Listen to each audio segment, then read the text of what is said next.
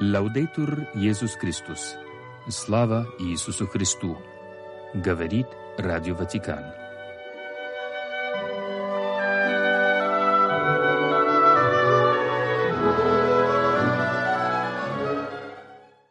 Сегодня 1 марта. Католическая церковь чтит память святого Феликса III, папы римского, и святого Альбина, епископа.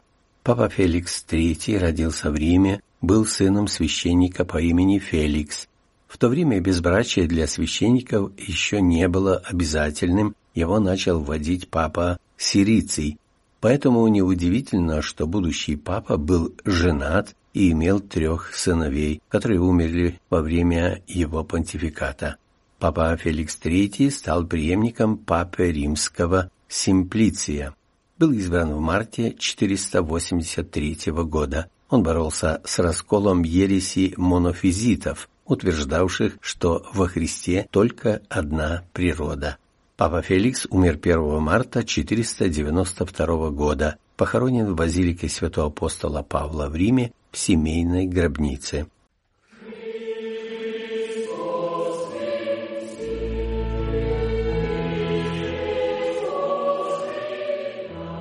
Новости из Ватикана по-русски.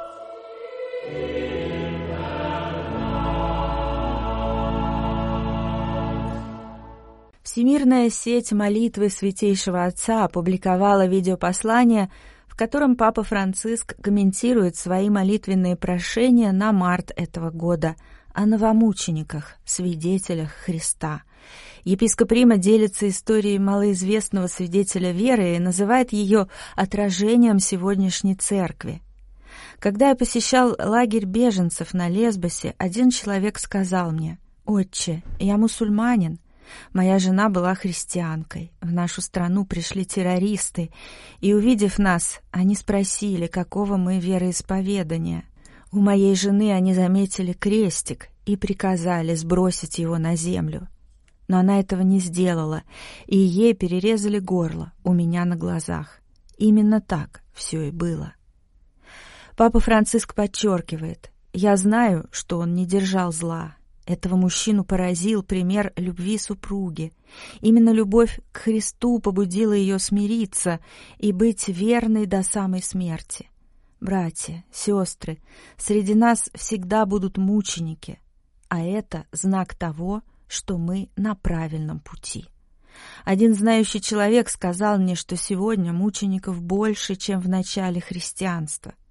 Мужество мучеников, свидетельство мучеников — это благословение для всех.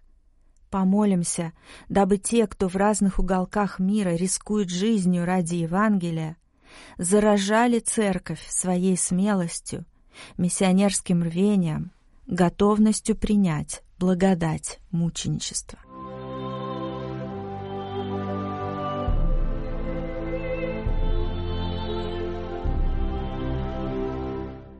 Финансовые институты предоставляют более 959 миллиардов долларов для производства вооружений и торговлю ими.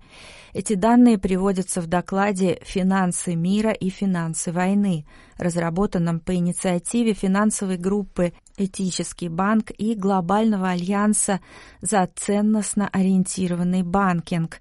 Об этом сообщает газета итальянского епископата «Авениры».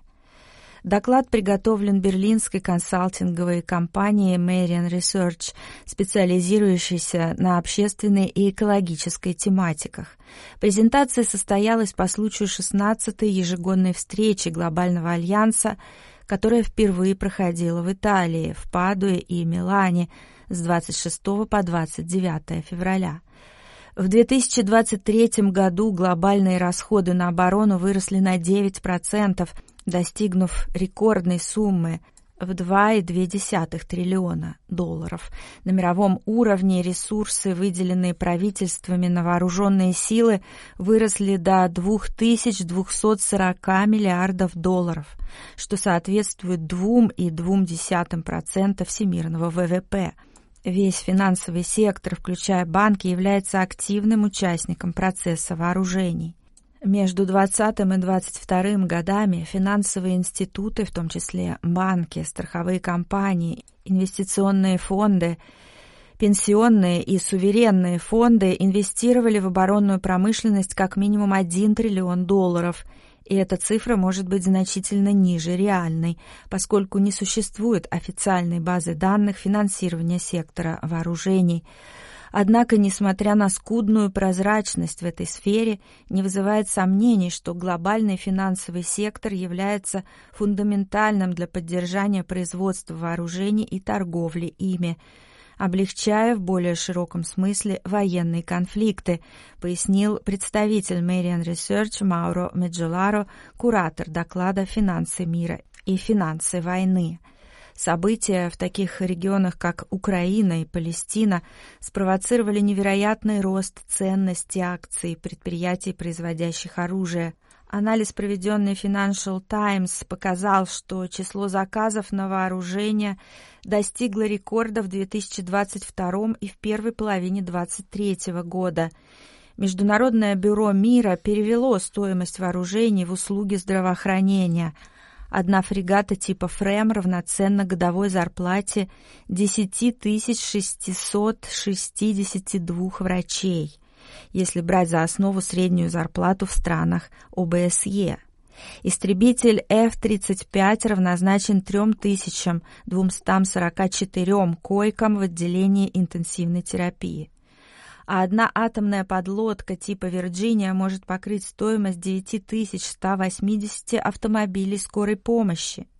Половины фондов, выделенных правительствами на вооруженные силы, более 2 миллиардов, было бы достаточно, чтобы обеспечить базовым медицинским обслуживанием всех жителей планеты и чтобы значительно сократить выбросы парниковых газов.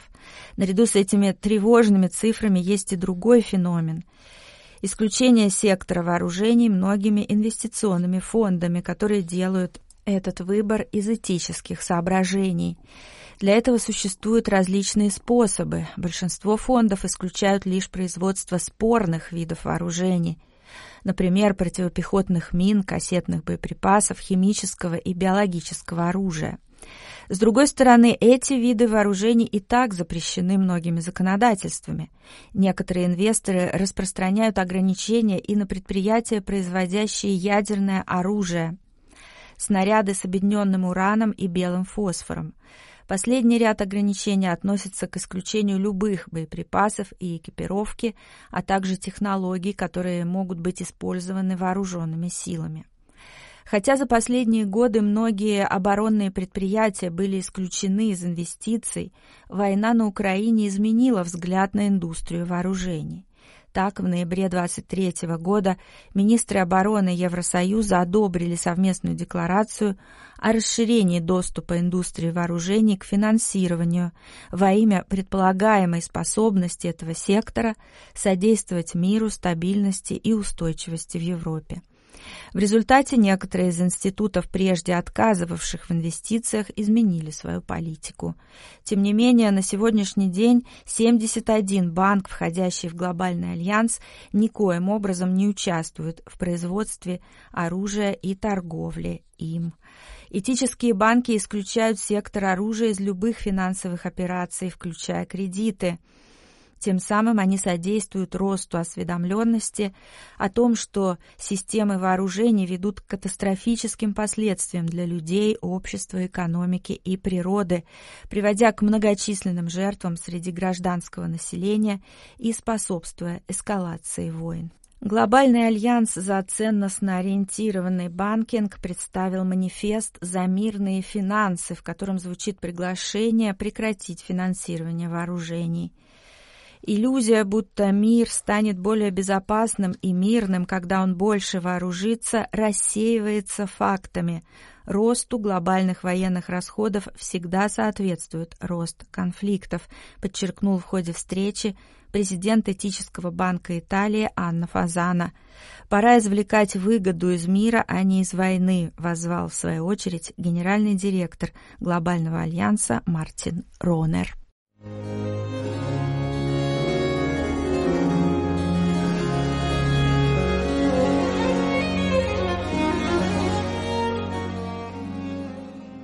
Сердце человека обдумывает свой путь, но Господь управляет шествием его.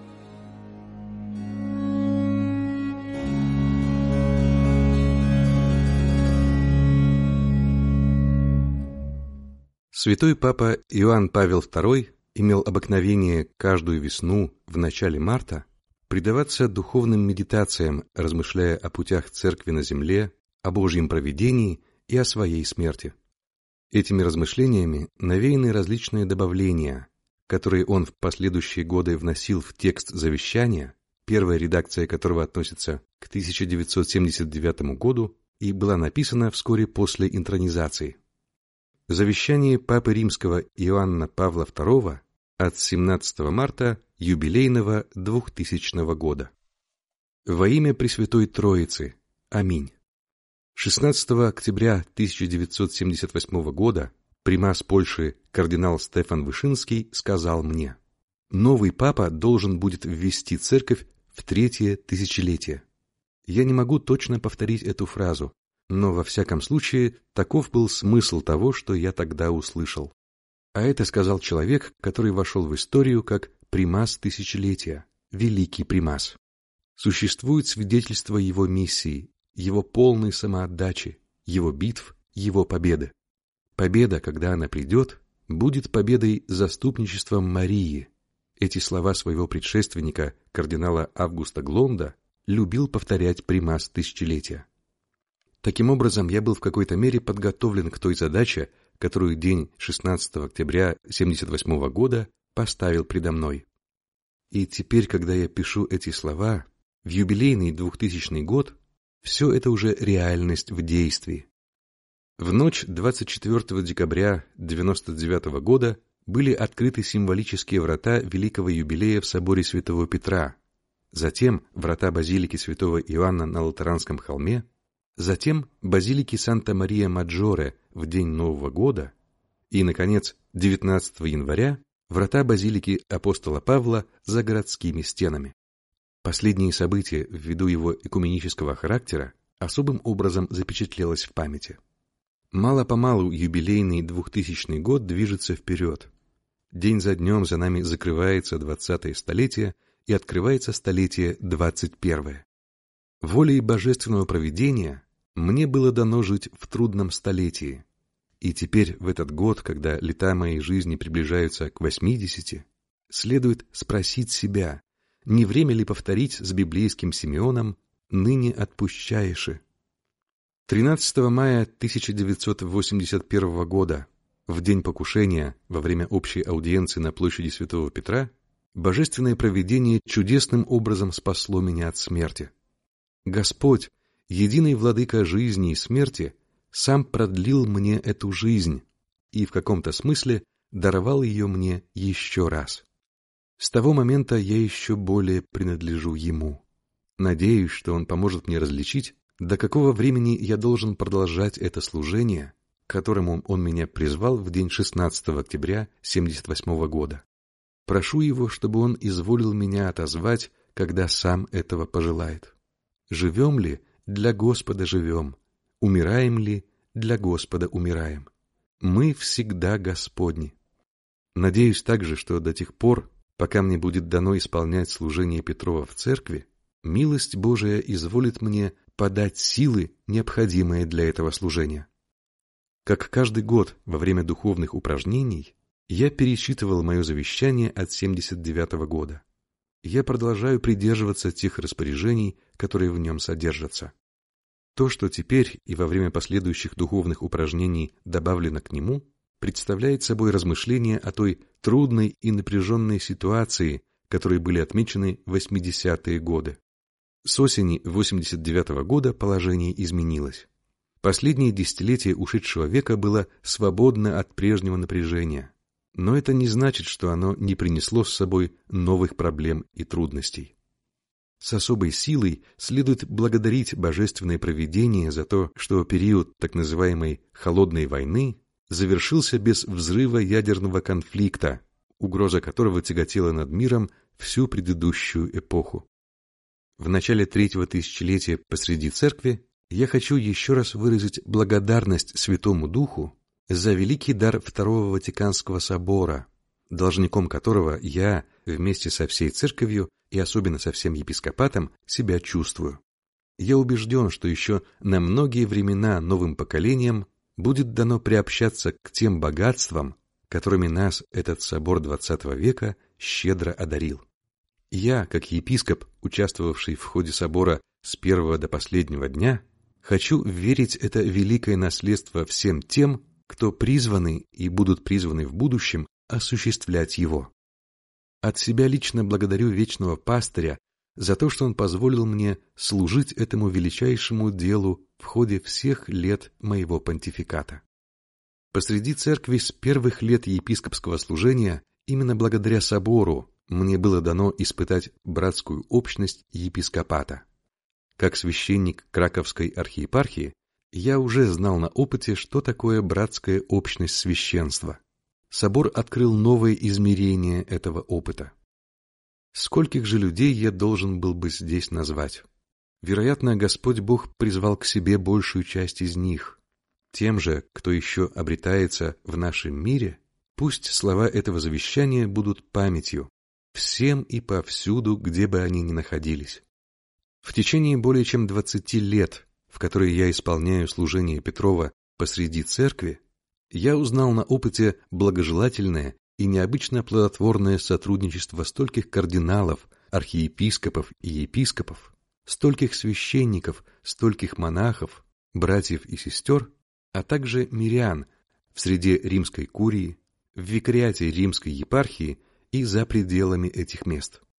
Как не обнять благодарной памятью все епископаты мира, с которыми я встречался в ходе визитов limina apostolorum?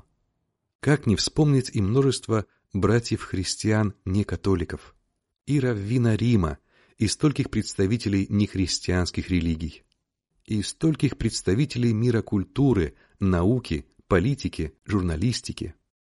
По мере того, как приближается граница моей земной жизни, я возвращаюсь памятью к началу, к моим родителям, к брату и сестре, которой я не знал, потому что она умерла до моего рождения, потому что она умерла до моего рождения, к приходу в Водовице, где я был крещен, к этому городу моей юности, к сверстникам, друзьям и подругам школьных лет, гимназии, университета, вплоть до времен оккупации, когда я работал рабочим, и далее к приходу в Неговице, к краковскому приходу святого Флориана, к университетскому преподаванию, ко всем кругам в Кракове и Риме, ко всем, кто особым образом были поручены мне от Господа.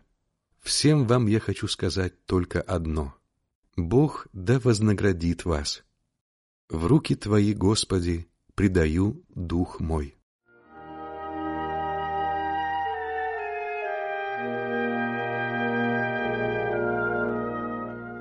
Напоминаем нашим слушателям, что за обновлениями Радио Ватикана и Vatican News на русском языке теперь можно следить через два мобильных приложения – Радио Ватикана и Vatican News. Подписывайтесь также на наш канал в Твиттере, чтобы узнавать новости первыми. Говорит Радио Ватикана. Наша передача окончена. Слава Иисусу Христу! Laudetur Iesus Christus!